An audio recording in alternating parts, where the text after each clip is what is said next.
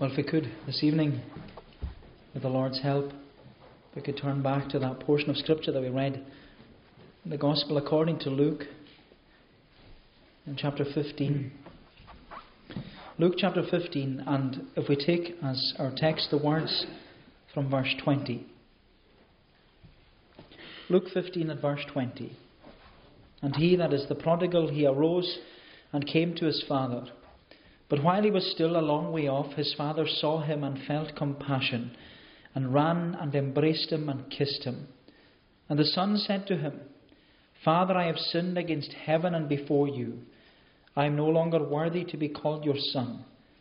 But the father said to his servants, Bring quickly the best robe and put it on him, and put a ring on his hand and shoes on his feet, and bring the fattened calf and kill it, and let us eat and celebrate.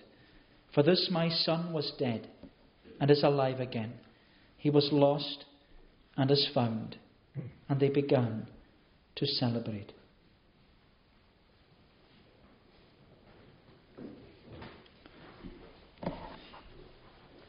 The parable of the prodigal son is one of the most well known and one of the most much loved of all the parables. And it's a parable with which I'm sure that we're all uh, very, very familiar. In fact, I'm sure that it's a parable with, within which we can all see ourselves being portrayed by Jesus. Because either we are still in the far country, far away from the Father, or we have come home and we know the Father's love and we have, we have received all the blessings of being in the family, the Father's family. Wherever we are spiritually tonight, we can find ourselves somewhere in the parable of the prodigal son. And you know, that was the reason Jesus spoke to the crowds in parables. We're told that Jesus never spoke to the crowds without using a parable. And as we were saying last week in Bor, when we were looking at the parable of the wise and the foolish builders, we were saying that the parables of Jesus, uh, they weren't just sermon illustrations used to, to make the teaching of Jesus easier to understand. Or they weren't just a little story that were used to, to entertain his crowd in order to keep their attention. Instead, the purpose of a parable was to get the listener deeply involved and see that they are the ones who are being portrayed in the parable. They are being represented in the parable. And that when they see themselves in the parable, it will compel them to make a personal decision about following Jesus. And so the parable of the prodigal son is it's seeking to ask us the question where are we in the parable? Where are you in the parable? Are we still in the, the far country or have we come home to the Father? Is our heart still far away from God, or have we come to know the love of the Father? Are we still a slave to sin, or are we a son or daughter of God? Are we dead, or are we alive? Are we still lost, or have we found our way back home? And these are the questions that Jesus was implying when he told this parable. But what we ought to see is that the parable of the prodigal son, it's actually one third of a parable. Because the parable of the lost sheep and the parable of the lost coin, they are part of the same parable which Jesus told. Because we're told at the beginning of, of chapter 15, it says, Now the tax collectors and sinners were all drawing near to, to hear him. And the Pharisees and the scribes grumbled, saying, This man receives sinners and eats with them. So he told them this parable. Therefore, the parable which Jesus told is to be understood as the parable of the lost sheep, the lost coin, and the two lost sons. And it's two lost sons because the Pharisees are being illustrated by the actions of the elder brother at the end of this parable. But the reason Jesus tells the parable, it was all for the sake of the sinners. The scribes, the scribes and the Pharisees, they had rejected the sinners. And they had labelled the sinners as outcasts. And the Pharisees were complaining and grumbling to Jesus that he shouldn't be sitting with, with these people, these low life people. He shouldn't be sitting with them and eating with them. But in this threefold parable, Jesus teaches that God loves sinners. and that God searches diligently for them. And when they are found, he welcomes them into his family. Which means that this parable is a parable of grace. And it, display, it displays to us that God is more than willing to take rejected sinners and adopt them into his family and make them his sons and daughters. And it was J.C. Ryle who said in his commentary on this parable, and I don't apologize for quoting him, this 19th century bishop, so often, because the more I read J.C. Ryle and what he's written, the more I love, I love, I would love to have heard him preach. I'd love to have heard this J.C. Ryle preach because he has such a winsome way in which he writes. Because he says about this parable, he says, the parable before us is commonly known as the parable of the prodigal son. It may be truly called a mighty spiritual picture. Unlike some of our Lord's parables, it does not convey to us one great lesson only, but many. Every part of it, he says, is peculiarly rich in instruction. And that's what I'd like us to see this evening as we consider the theme of adoption. I want us to see that this parable is rich in instruction. So let's listen to Jesus tell this parable and just consider it under three headings the headings of prodigal, pardon, and position. Prodigal, pardon, and position. So we look firstly at the prodigal. Read again at verse 11. And he said there was a, a, man who had two sons, and the younger of them said to his father, Father, give me the share of property that is coming to me. And he divided his property between them.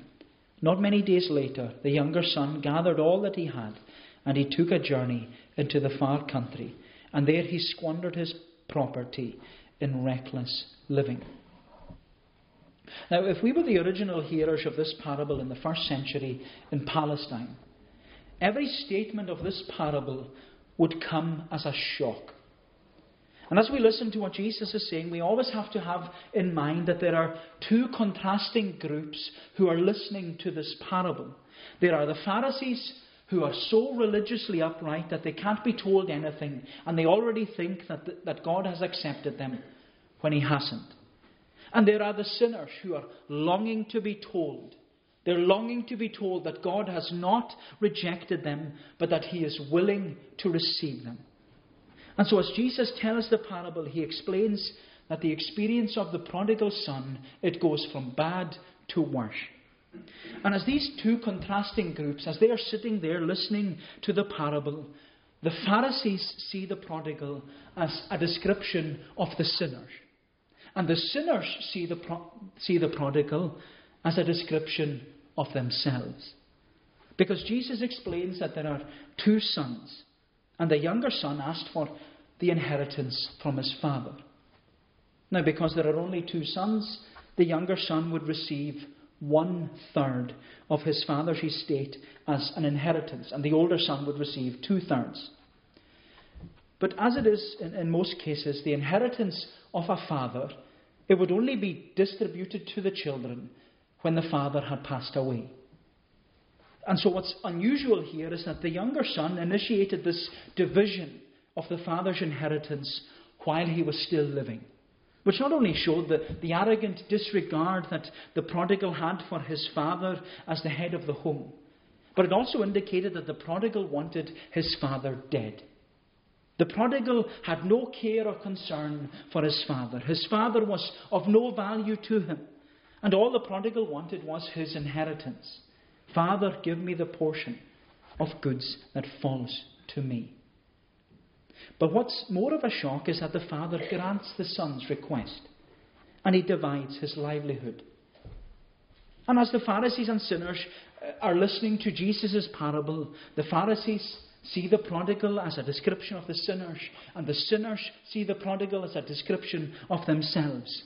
And of course, Jesus is saying to us tonight, Who do you see in the parable? Do you see a description of others, or do you see a description of yourself?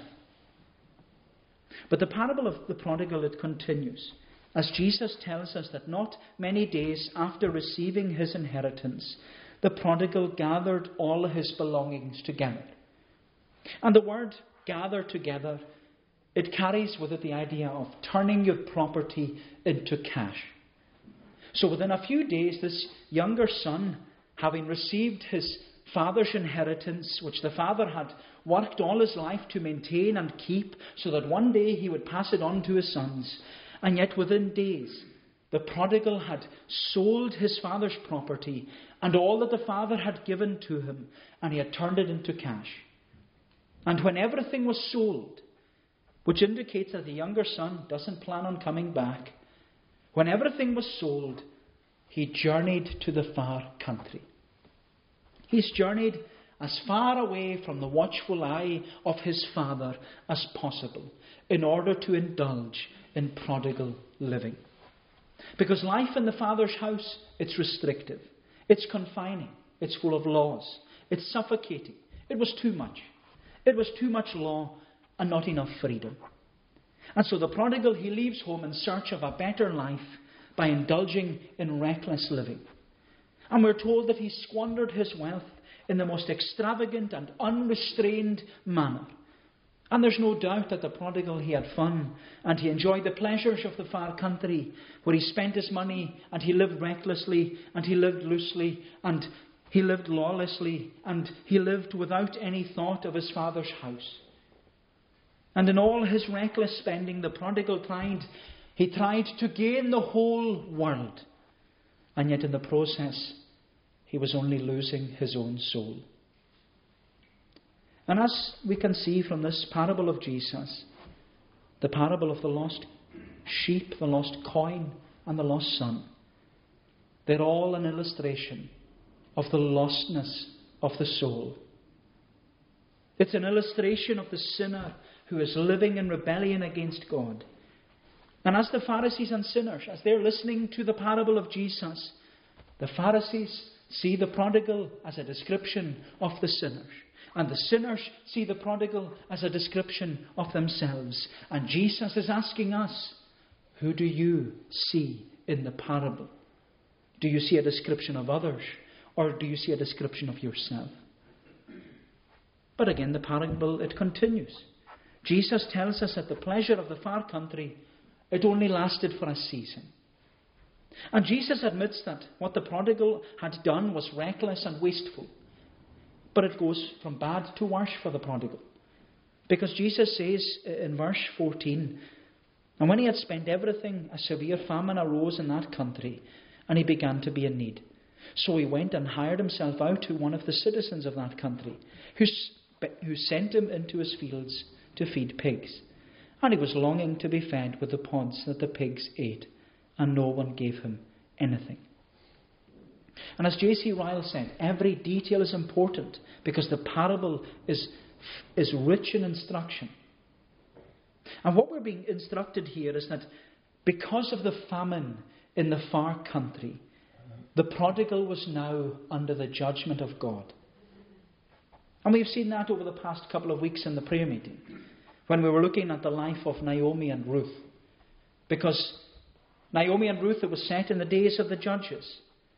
And when a famine came to Israel, and Naomi and her family, they travelled to Moab in search of, search of a better life. And that's how the love story of Ruth and her kinsman redeemer Boaz, that's how it begins. But all the Jews know famine, famine in Israel means the judgment of God. And so Jesus is emphasizing that the prodigal is now under the judgment of God for his reckless living. But more than that, he goes and makes himself a citizen of the far country, which is far worse. Because in making himself a citizen of the far country, the prodigal, he's giving up his identity, not only as a son of the father, but also as an Israelite. And under the judgment of God, he's actively severing his relationship to Israel, God's covenanted nation and God's covenanted people which in the eyes of the Pharisees would have been far worse than all his reckless living, because such an act was forbidden in Israel. Once an Israelite, always an Israelite. But this prodigal, he's acting like a traitor to his people and to his country and to his God. He's a complete exile. He's a Gentile now, not a Jew. He's no longer one of God's people. He's an outcast. But if that wasn't bad enough, it gets even worse for him. Because we find the prodigal working in the fields of pigs. He's with unclean animals. He's with the animals without the cloven hoof. And God's word says that the prodigal and his actions, they're unclean, unclean, unclean. And so, only, in only a few words, Jesus describes the prodigal as under the judgment of God, detached from the people of God, and unclean in the eyes of God. Therefore, by all accounts, there's no way back for him now. There's no chance of repentance. There's no chance of pardon. There's no chance of, of coming home because there are no sacrifices in, in Israel that will deal with his sin of willful disobedience. He has sold his soul. And as the Pharisees and the sinners, as they're listening to this parable of Jesus, all you can see is the Pharisees. They're all nodding, nodding their heads in agreement. You can hear them saying, Yep, that's the sinners, all right. That's what they're like. Because the Pharisees see the prodigal as a description of the sinners, and the sinners see the prodigal as a description of themselves. But as I said, Jesus is asking us, who do you see in the parable? Do you see a description of others, or do you see a description of yourself? Do you see a description of yourself? And so we've considered the prodigal. But as Jesus continues through this parable, he highlights the pardon of the prodigal. So, prodigal, pardon. Look with me at verse 17. But when he came to himself, he said, How many of my father's hired servants have more than enough bread, but I perish here with hunger? I will arise and go to my father, and I will say to him, Father, I have sinned against heaven and before you. I'm no longer worthy to be called your, your son. Treat me as one of your hired servants. And as Jesus tells this wonderful parable, which is rich in instruction, he shows us that the life of the prodigal is going to change dramatically. Where everything he has experienced and everything he has gone through, it's going to change. And Jesus tells us that the pivotal moment in the prodigal's life is when he comes to his senses. He comes to the end of himself. And he looks at his life and the direction it's headed in and the mess that he's in, and he sees nothing, nothing but emptiness. Emptiness. This prodigal had gained the whole world at the cost of his soul. But for what? because now he had lost the world and his soul. And he's looking at where he is amongst the uncleanness of the far country, sitting with the pigs, and all he sees is the emptiness of life. The prodigal knows that he's under the judgment of God. He knows that he's no longer part of the people of God. He knows that he's unclean in God's sight. And he knows that he is a broken, poverty stricken outcast who is unloved and unwanted. And Jesus says that the prodigal comes to the end of himself. But how was he brought to the end of himself? How was the prodigal brought to the end of himself? Now, I don't want to theologize the parable too much. But we can see that the allusions are there. Because the only way for the prodigal to come to the end of the, himself and see the mess that he was really in was for the Holy Spirit to work in his heart. And we've seen this before in our study of the Catechism. The role of the Holy Spirit is to illuminate the darkness and the desolation, the emptiness of our heart. The role of the Holy Spirit is to reveal the depravity and the poverty of our condition and make us see our need of Jesus and the need to have a right relationship with Him. Because our by our very nature, we have been living like the prodigal. But when the Holy Spirit works in us and through us, He makes us see that our greatest need is not what's on offer in the far country, but what is, is freely available in the Father's house. And sometimes That's a hard lesson to learn. But sometimes that's the way God works in our life in order to bring us to our senses and ultimately bring us to Himself. You know, sometimes the Lord will strip us of the things that we hold dear in order for us to see that He is far more important. Sometimes we will be emptied of our own resources and emptied of our own efforts and emptied of the authority over our own lives. And we have to hit rock bottom. And having tried everything that the far country has to offer and seeing that it's completely useless, it's then that we come to Jesus. We come to Jesus. Because when the moment of extremity comes and our need becomes so great, we realize to whom else can we go but to Jesus. But to Jesus. And sometimes it's a hard lesson to learn. But oh, it's a good lesson to learn. Because it makes us see the importance of our soul and the insignificance of the world. Jesus says in verse 17, he, when he came to himself, he said, How many of my father's hired servants have more than enough bread, but I perish here with hunger? Having come to his senses, the prodigal knows that there is something far better for him in the father's house than in, in the far country. Previously, it was the other way around. The prodigal saw something better in the far country than in the father's house. And now everything has changed. But what has changed? His desires have changed. His heart has changed. His eyes have been opened. His heart has been softened. And now he's willing to listen to his father. Because he's willing to be a servant in his father's house. And as we said, this is all a work of the Holy Spirit. This is what the Holy Spirit does in our heart. He changes our heart, He opens our eyes, He unstops our ears, He renews our will. Where we were once unwilling to listen to the Father, desiring to go as far away as possible from Him. But when the Holy Spirit works in our heart, He makes us willing to obey. He makes us ready to live for Him and ready to serve Him. But this change of will, with a willingness to obey and serve, we see that it's then followed by a conversion. Because he turns away from his old life in the far country and he turns back to his father's house.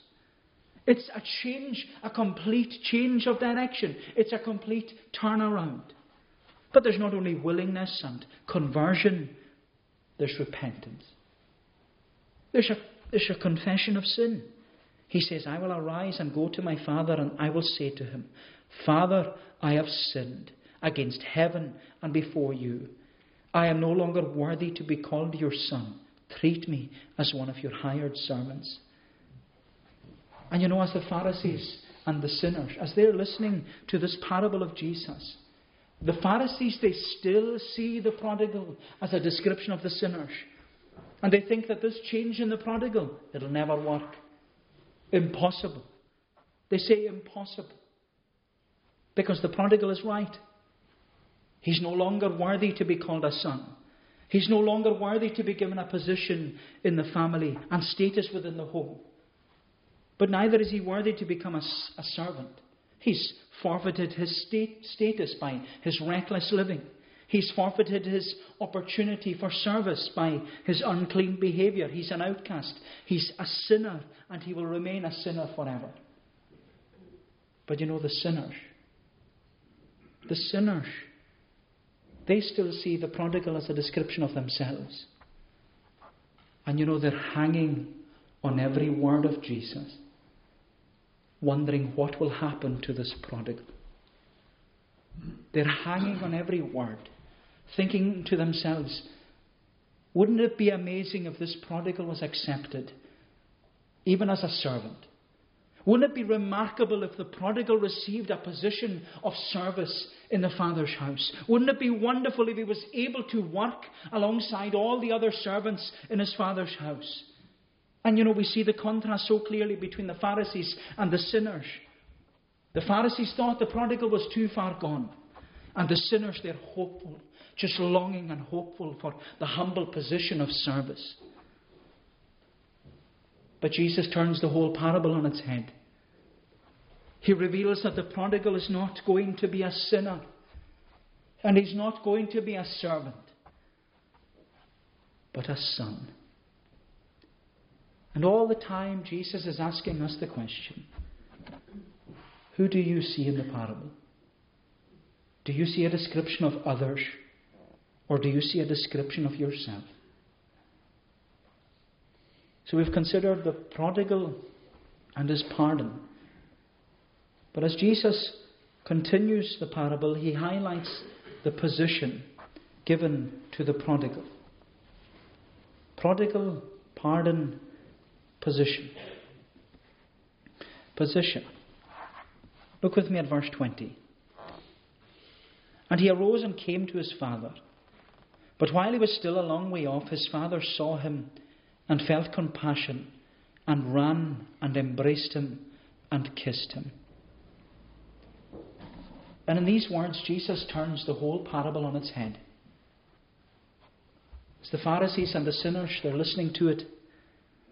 And you can almost imagine the jaws of the Pharisees dropping in disbelief. But for the sinners, they're smiling from ear to ear because this is the best thing that they have ever heard. The father, for the father, he would have every right, every right to reject his prodigal. He would have every right to send him back. Tell him to go home to your own country, which, is, which you're a citizen of. He would have every right to tell him that he's no longer welcome because he's an outcast. He's unclean. He's severed his relationship not only with his nation but also his father. But that's not what happened. He arose and went to his father.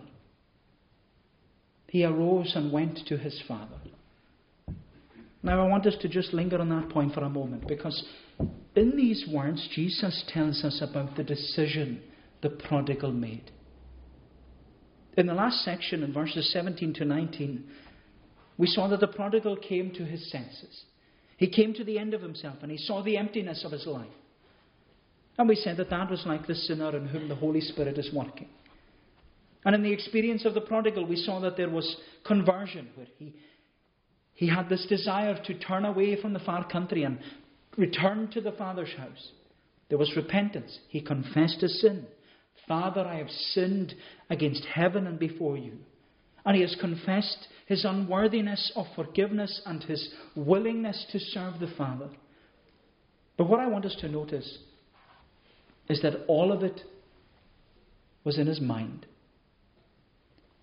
All of it was in his mind. All of it was what he intended to do. But it's only when he actually arose from the far country and set his face towards his father's house that things changed. Because sitting, thinking about going to the father's house, it didn't change his life. Considering what he says when he eventually gets to the father's house didn't change his status of a sinner to a son. No, it's when he acted upon what he was thinking. It's when he did something about his condition. It's when he arose from his uncleanness and went to throw himself at the mercy of his Father. That's what changed him. That's what brought a change into his experience. That's what secured his conversion and assured his forgiveness and changed his position as a sinner to a son. He did something about it. He did something about it. And as we listen to Jesus, he's asking us, Who do you see in the parable?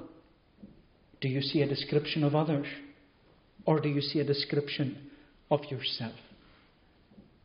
And do you see your need to arise and go to your Heavenly Father? But just in case we have any doubts, Jesus tells us the response of the Father when we get to Him, when we come to Him. And He says it won't be rejection and it won't be sadness, it will be love and forgiveness. He arose and came to his father. While he was still a long way off, his father saw him and felt compassion and ran and embraced him and kissed him. Aren't those words just beautiful? When he was still a long way off, the Father saw him. He saw him and he had compassion on him. The Father saw him. He saw the prodigal whom he longed to come home. He saw the prodigal who had taken all his inheritance and who had wished him dead, and yet he still loved him. He still waited for him to come home, and he had compassion on him. Despite everything, the father was ready to forgive his prodigal son. He was ready to receive the prodigal and welcome him home. And the father was so eager to have him home that he doesn't even wait for the prodigal to reach him.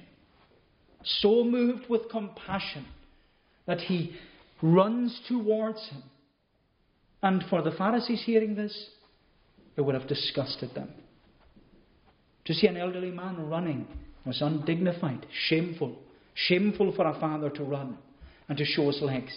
But Jesus highlights that that's not what's of interest to the Father.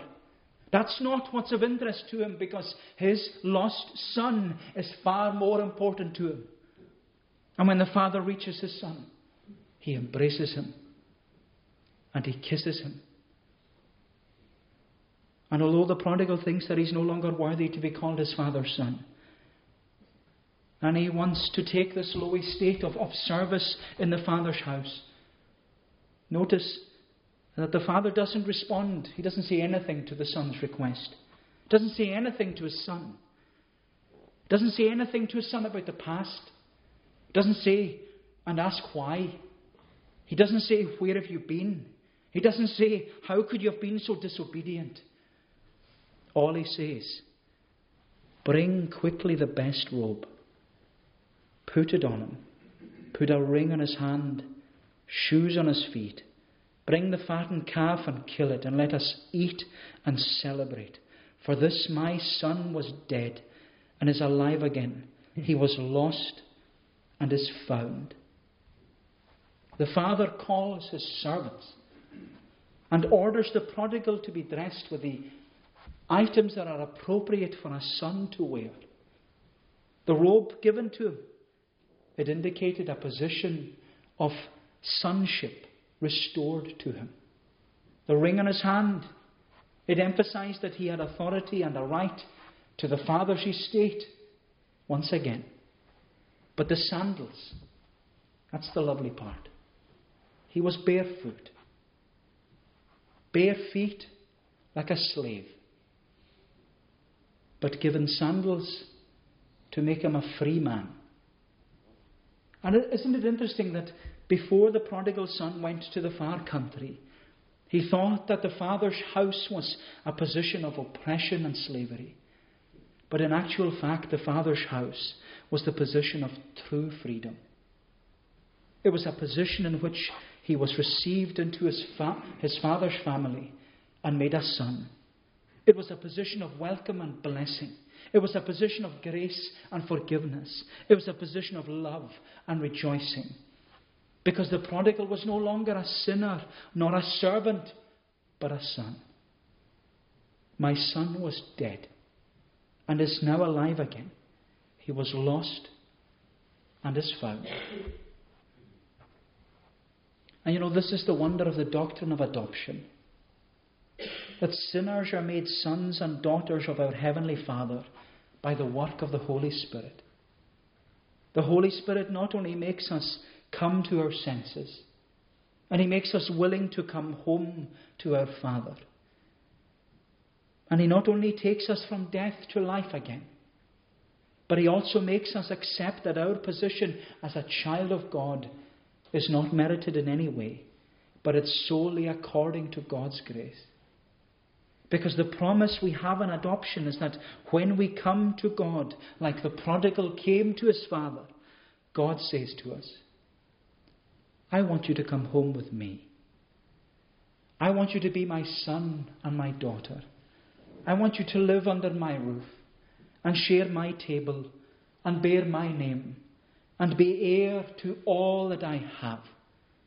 All that I have is yours. And you know, the Apostle Paul, he spoke about this wonderful position of adoption in Romans 8. Because he described the work of the Holy Spirit in the heart of a believer, and he said, If the Spirit who has raised Jesus Christ from the dead, if he dwells in you, then you have received the Spirit of adoption, by whom you are able to cry, Abba, Father.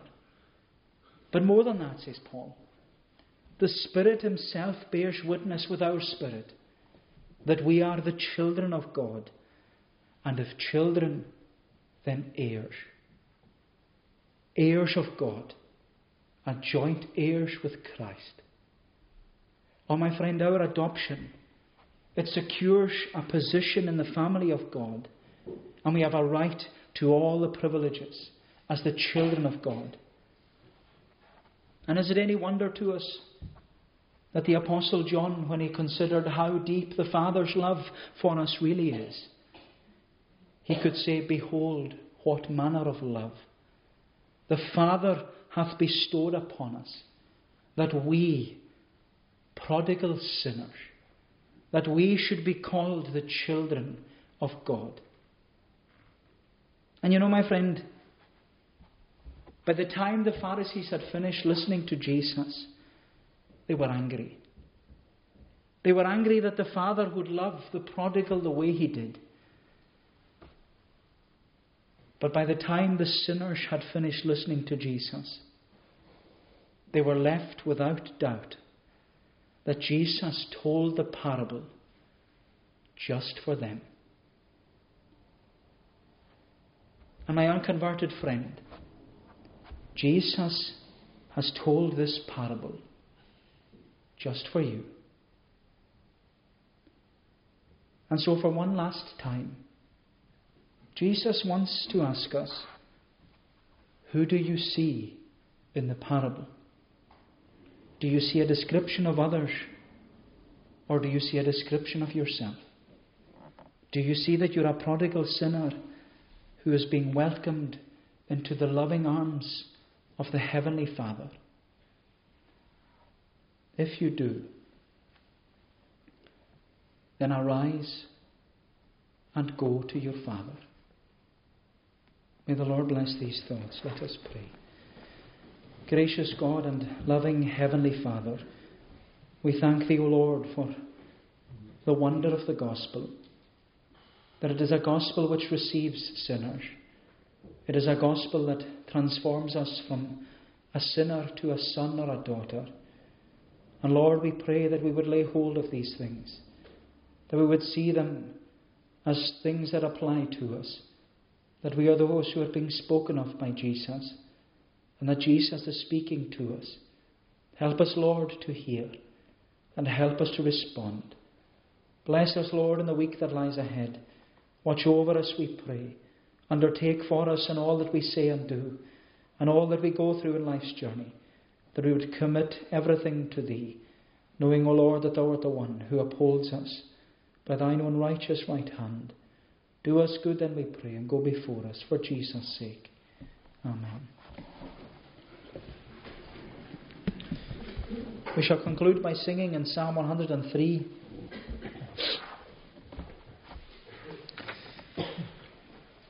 Psalm 103 from the Scottish Psalter page 369.